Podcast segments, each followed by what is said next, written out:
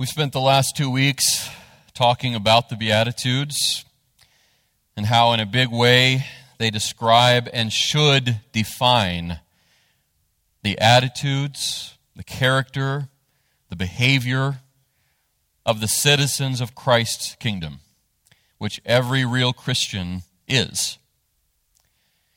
They were, the Beatitudes, were and are so counter cultural, so upside down, that at first glance, it might be easy to come away thinking that to really have and maintain those character traits, a Christian just needs to completely disengage and isolate from the world.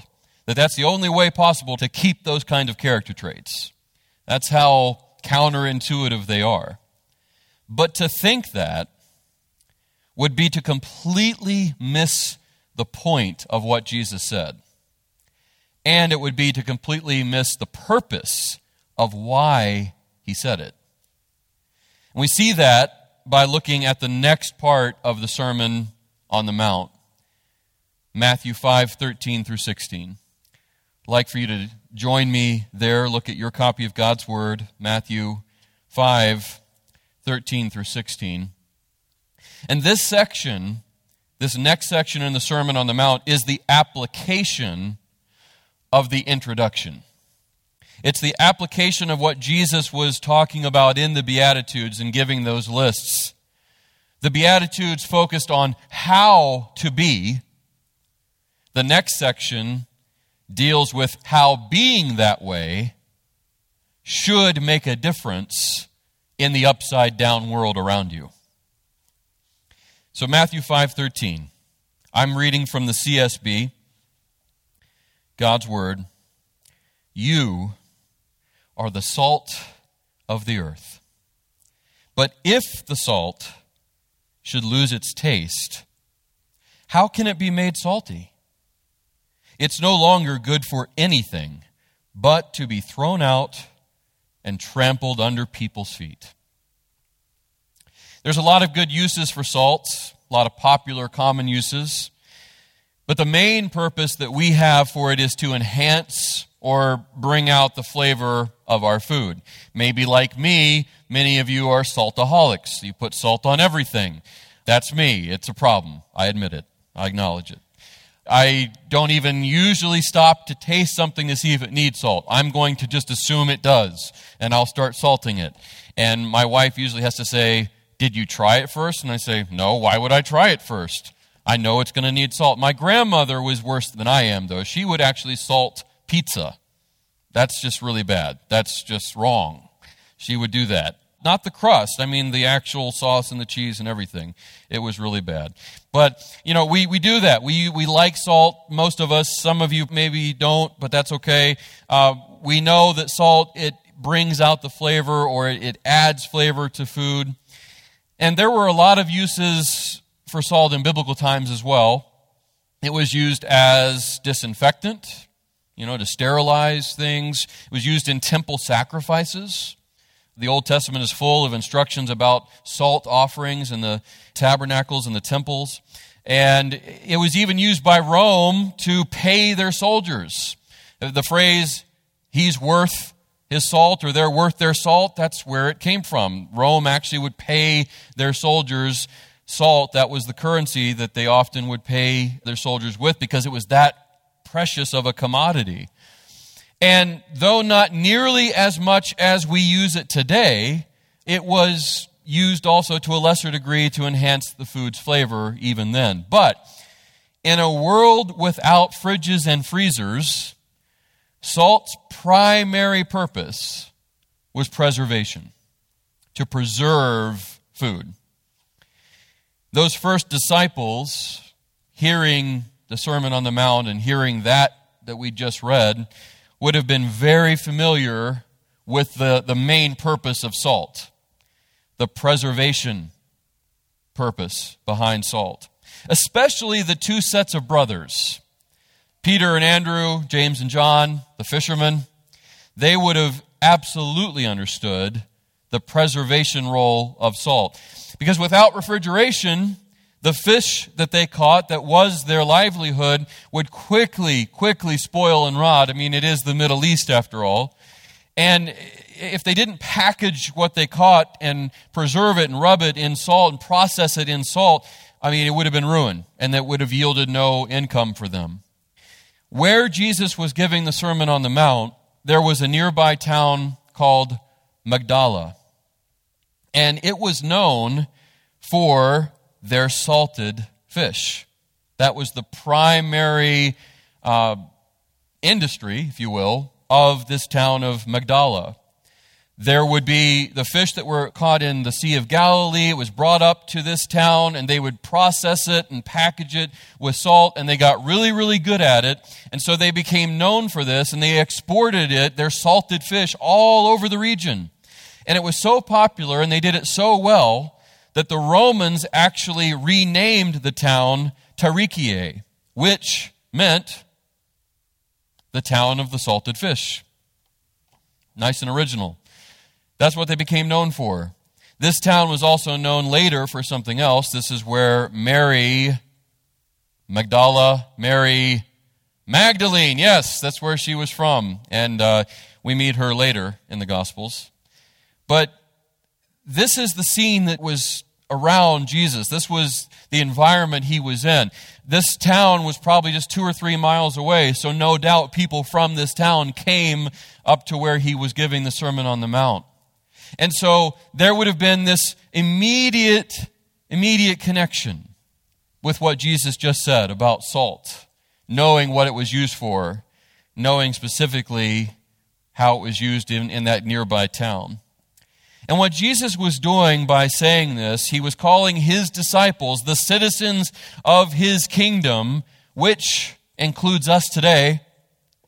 He was calling them to be instruments of spiritual preservation. Instruments of spiritual preservation in the spiritually decaying world around them. And certainly we know that was not just true of the first century. The world is constantly in a state of spiritual decay, probably now more than ever. And so the call to the citizens of his kingdom, the original call to be the salt of the earth, that preserving agent, spiritually speaking, it's never been more applicable, never more relevant, and never more needed than today. We need to hear this, church. We need to hear this. We need to apply this. This is what needs to be true of us. It's about being an obvious contrast to the obvious corruption in the culture. And that's a high honor, isn't it? It's a high honor and privilege to be called of Jesus to be the preserving agent he uses in the decaying, corrupt world around us. That he would use us and call us to that work, to be that preserving instrument. But, as much of a high honor and a privilege as that is, we cannot ignore the rest of the verse and the serious warning contained in it. The first part, he said, You're the salt of the earth. Then there's the warning. If the salt, which we are supposed to be, should lose its taste, how can it be made salty? It's no longer good for anything but to be thrown out and trampled under people's feet. Where salt losing its taste is mentioned in several translations, the one I'm reading from, the CSB, and many of yours as well, that's really better translated and reads more literally should be defiled. So if the salt should be defiled, that's really what is being conveyed here. That's the idea, and that's the literal meaning and, and better translation. And though salt will always remain salt, it's never going to not be salt, it can and does become contaminated. Salt is made up of the chemical compound sodium chloride. And sodium chloride must, must, must remain pure to be of any value or to have any use, to have any effectiveness. And when impurities or contaminants get mixed in, sodium chloride becomes weak and it breaks down and it becomes then the salt becomes tasteless, becomes non preserving, and even potentially poisonous. It can actually become toxic. And this was especially common, as you would imagine, in the culture of Christ's day. It happened all the time. And when that happened, the only thing left to do was indeed what Jesus talks about in the second part of this verse. Now, here's what we need to understand, application wise. Jesus is not saying it's possible for true Christians to lose their salvation. Don't equate salvation with the saltiness here. He is saying, though, that it's possible for them, for us, to become ineffective in the world by not being intentionally guarded against contamination from the world. That's what he's talking about. That's the point he's trying to drive home here. And we understand this intellectually. We, we get this. This isn't hard for us to wrap our minds around. Compromise, we know this, compromise quickly leads to complete corruption. Compromise quickly leads to complete corruption. We've read story after story of this, unfortunately. We've seen this in, in our families. We've seen this in our communities. We've seen it in our churches where a little compromise here on this issue and a little compromise over here on that issue. Little compromise doctrinally, a little compromise theologically, even a little compromise philosophically is a very slippery slope that just about inevitably, just about every time, leads to complete corruption. That's what Jesus is talking about here. And the, the principle that we need to make sure we understand, that we believe, that we remember, that we recall, that we apply is this. We can't be like salt for the world by being like the world. Do you agree with that? I hope you do because this is so, so important to make sure that we actually believe and then live out. We're called to be salt, right? We're called today, just like the original disciples were called at this point, called to be the preserving instrument and agent that our Lord Jesus, our Savior, wants to use as the preserving agent in a decaying world. But we can't be like that salt that He intends us to be by being like the world that we're supposed to be preserving. And so often, unfortunately, it's tragic, there's been this growing, this pervasive philosophy that is totally backwards. There's this growing mindset within Christendom that the way to reach the world is to be like the world. And that's not the way to reach the world. Not really. It might look like that for a little bit. It may feel like that. Uh, hey, it certainly will be more comfortable as you're trying to minister to and preserve the world. It'll certainly be comfortable, certainly go easier. But the truth of the matter is, there really won't be any preserving going on. There really won't be any eternal impact being made because it's just not possible what happens to salt when contaminants are introduced to it. It breaks down and it corrupts it and it's no longer good. The same thing happens to the body of Christ when we are not distinct from the world. That's the same thing that's going to happen. I'm not talking about not being loving to the world. I'm not talking about not being compassionate to the world. I'm not talking about not um, showing grace and mercy to the world. That, that's not what I'm saying when I'm, when I'm talking about not compromising. I'm talking about breaking down the, the stand that we are to have on the timeless, universal truth and principles of God's Word. That's what I'm talking about. I'm, I'm talking about being holy, being set apart. See, the holiness and the purity of the church is what the world needs to be preserved. So we're not going to do any good for the world that needs us to be that good preserving agent if we aren't separate from them and they're decaying.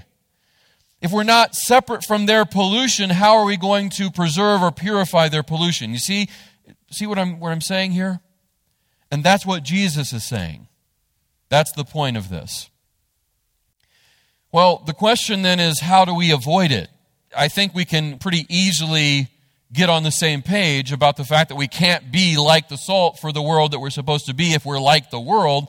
We can't be preserving them if we're polluted by them. So we get that, but then the question then is all right, well, how do I keep from that happening? How do I keep myself from being contaminated by the culture I'm supposed to be reaching and changing? Thankfully, God's Word gives us the answer. Aren't you glad God does that? He doesn't just say, here's a concept, here's a principle, here's a standard, here's a truth. Good luck figuring it out, how to do that. That's not what he does. He's so good. He gives us the answer to what we need or the answer to the question we have of how to do what he's calling us to do. He gives it to us in his word. Here's an example of that. Here's our answer to how we avoid it. And here's the remedy for us when we find ourselves being corrupted by culture. It happens. It's easy. We can easily be contaminated, easily be corrupted before we know it. And if that happens, all is not lost. There's a remedy for that. Both the way of avoiding that corruption and the remedy for if we are being corrupted, it's found in this passage 2 Peter 1 3 through 4. 2 Peter 1 3 through 4. This is from the ESV. 2 Peter 1 3 through 4, God's Word. His, speaking of God, His divine power, not our power, not our ability or effort, His divine power has granted to us all things that pertain to life and godliness through the knowledge of Him who called us to his own glory and excellence. His divine power, God's power, has granted to us all things, everything we need that pertain to life and godliness. That's everything. Through the knowledge of Him, of Jesus. That's how the divine power of God is granted to us. The power we need for life and godliness, it comes through the knowledge of Jesus who called us to his own glory and excellence, by which, there's an arrow that points back to the glory and the excellence. If you mark in your Bibles, I would encourage you to do that. Draw a little arrow where it says, by which, point an arrow back to glory and excellence. Because it's His own glory and excellence, Jesus' own glory and excellence that He called us to. That's how the next part happens. By which He has granted to us his precious and very great promises. So, he's called us to his own glory and excellence, by which he's granted to us his precious and very great promises, so that through them, through what? Through his precious and very great promises that he's given us, you may become, and don't miss this part. This is just, this is the icing on the cake you may become partakers or participants of the divine nature. Wow. That's it. There it is, right there. God, in all of His divine power and all of His glory, He has granted us everything we need as we go through life, as we strive to be godly. He's given us everything we need and it came to us through the knowledge of Jesus who called us to his own glory. And then through that glory that he's called us to, he's given us all, all of his precious and great promises that are cover to cover in his word. That's where we find his precious and great promises. That's where we know about him. And through those, through those great precious promises, through those, as we read those and know those and apply those to our lives, we become partakers of the divine nature that God, in His grace, amazingly has given us the ability to participate in. And then here's what we do with that, with that participation in the divine nature. Having escaped from the corruption, or in other words, to escape to escape from the corruption. We may become partakers of the divine nature, having escaped from the corruption that is in the world because of sinful desire. That, church, that's how we avoid the corruption of the world. That's how we find the remedy for when we start to maybe become corrupted by it. That's it. It's right here. It's His divine power giving us everything we need for life and godliness, setting everything we need to be set apart from the world we're supposed to be reaching.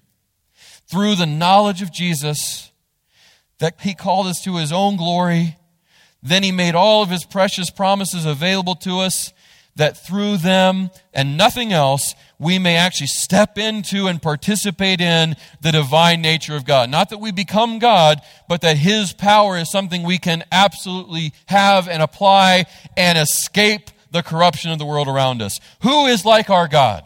Tell me that. Who is like our God? He's given us everything. Everything. It's up to us to apply it. It's up to us to apply it.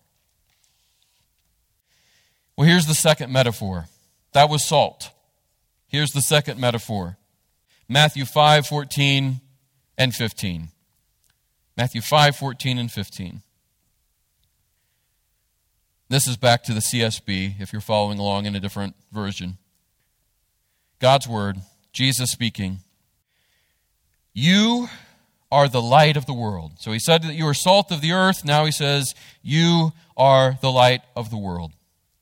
A city situated on a hill cannot be hidden. No one lights a lamp, and that's like the little oil lamps that you've probably seen, little oil lamps that didn't really give much light. No one lights a lamp and puts it under a basket, but rather on a lampstand, and it gives light for all who are in the house.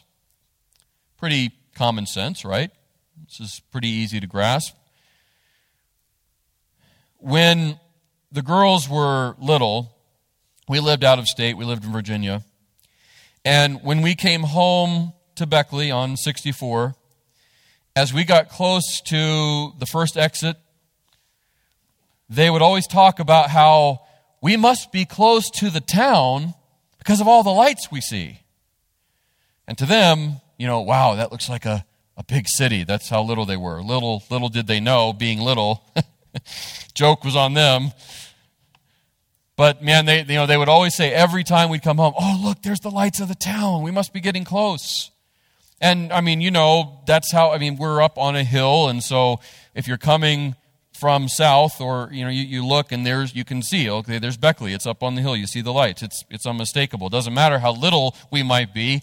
You see the lights from pretty far off. As Jesus was speaking, you know, I told you about Magdala, he was close to that, a couple miles away. Well, he was also even closer to another city, another town. The city of Safed was just a little farther up from where Jesus most likely gave his sermon, the Sermon on the Mount, and it was up even higher than what he would have been. It's still there, it's a different name now, but the city is still there.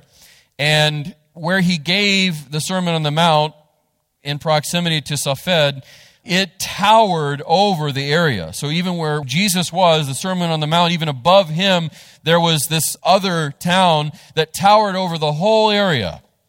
And it would have been impossible to ignore, especially at night. And so when he talked about being like a city on a hill that cannot be hidden, he was likely pointing to Safed. And all of his listeners would have easily understood that connection. That's how we're meant to be as Christians, as citizens of his kingdom. Unmistakable in contrast to the darkness around us. Not because of how good we are, not because of how big and strong we are, but because of what we have and because of whose we are. Matthew 5:16 as Jesus wraps up this section. He said, in the same way. So, in the same way as a city on a hill, think of Safed. Or, closer to home, think of how even little old Beckley looks at night when you're coming from the interstate and you see it far off.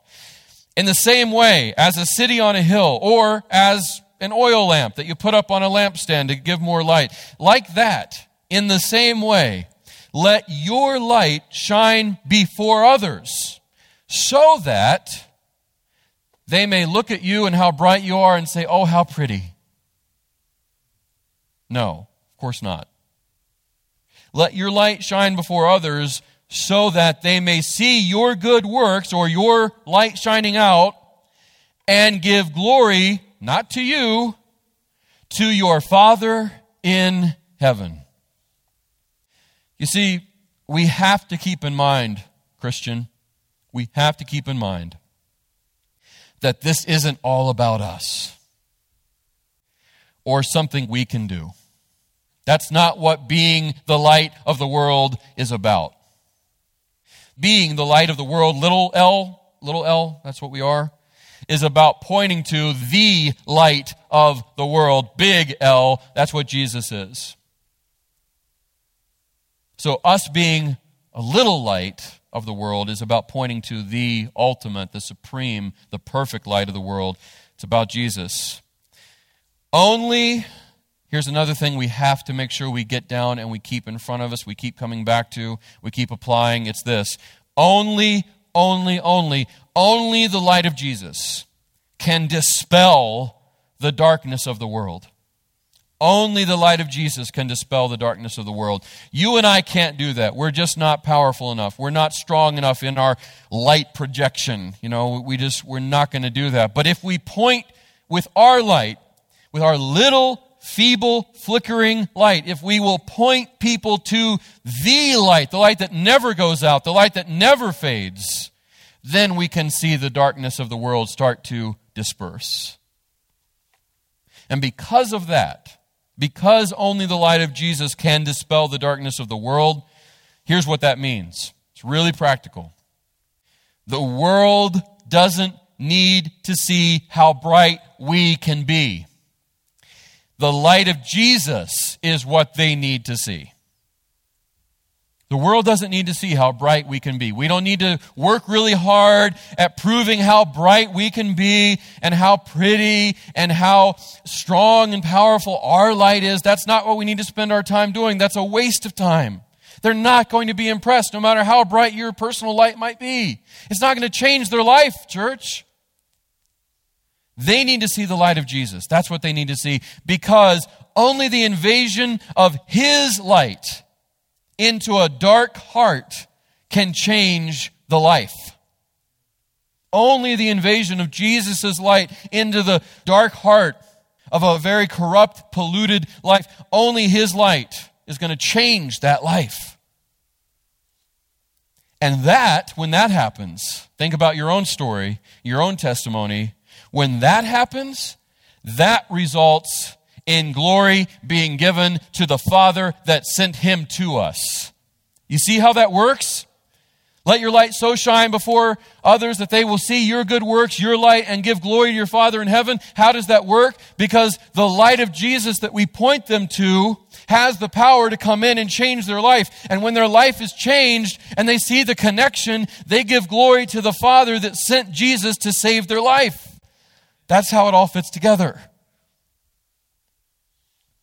And here's a really good summary of all of this 2 Corinthians 4 5 through 7. 2 Corinthians 4 5 through 7. This is also from the ESV that I'm reading from. The Apostle Paul says this For what we proclaim is not ourselves. We need to get that. That needs to be true of us. For what we proclaim is not ourselves, but Jesus Christ as Lord with ourselves as your servants for Jesus' sake. For God who said, Let light shine out of darkness, that goes all the way back to the very beginning, Genesis 1. For God who said, Let light shine out of darkness, has shone in our hearts to give the light of the knowledge of the glory of God, don't miss this part, in the face of Jesus Christ. That's what we've been tasked with. That's what we've been given the high honor of being vessels of, instruments of. But be careful, because what happens is the human nature comes into that and says, oh, wow, you're light bearers. Look how, look how bright you get to be. Look how shiny you are. That's why verse 7 says this. But we have this treasure, the, the light of the knowledge of the glory of God in the face of Christ. That's the treasure. We have this treasure in what? Jars of clay or clay jars. Do you know how feeble and frail clay jars were and are? That's the point. We have this treasure, this massive treasure, in these little clay pots that are frail and feeble and get all these little cracks and holes. We have this treasure in jars of clay to show that the surpassing power belongs to God and not to us. Isn't that marvelous? He didn't give us these big, sturdy, impenetrable pots, you know, or, or, or um, these big, you know, vases. That's not the imagery that, that Paul gives us here. He doesn't say that's, that's what contains this awesome, surpassing, all surpassing treasure and power of the knowledge of the glory of God. No, it's like we're these little feeble jars of clay, and the reason is so that people aren't drawn to the pot. They're not drawn to the, the jar. They're not drawn to the outside. They're not drawn to the package. They're drawn to what it contains. That's what should be true of us. That's what should mark our lives, define us, describe us. And what this all comes down to is this the salt and light that we are to be, salt and light that we are as Christians, as citizens of Christ's kingdom, the way we are consistently people that are salt and light is by being consistently the people described and mapped out for us in the Beatitudes. See, that's how it all fits together. That's how this all ties together. The Beatitudes that we spent two weeks looking at, that Jesus started this sermon, this epic sermon, the Sermon on the Mount, the introduction that the Beatitudes were, as they built on one another, it all points to what was just said in this section. That's how we are people that are the salt of the earth. That's how we are people that are the light of the world. By consistently being people that have the character traits and the attitudes and the mindset described for us in the Beatitudes. It all fits together. You see that? May that all fit together in our lives. That's what it really comes down to. Let's pray together. Father, I thank you for your word. I thank you for how powerful it is. I thank you for how relevant it is. May we not just hear it and think, wow, how great that is, how neat that is, how marvelous that is. It is, all of that, but may we hear your word. May we hear your truth. May we first be changed by it. And then, as we are being changed by it, may we be faithful to apply it and to use it, your word, your truth, your power, to be instruments of change and preservation in a dying, decaying world that desperately, desperately needs to see the light of the glory of God in the face, the person, the work of Jesus.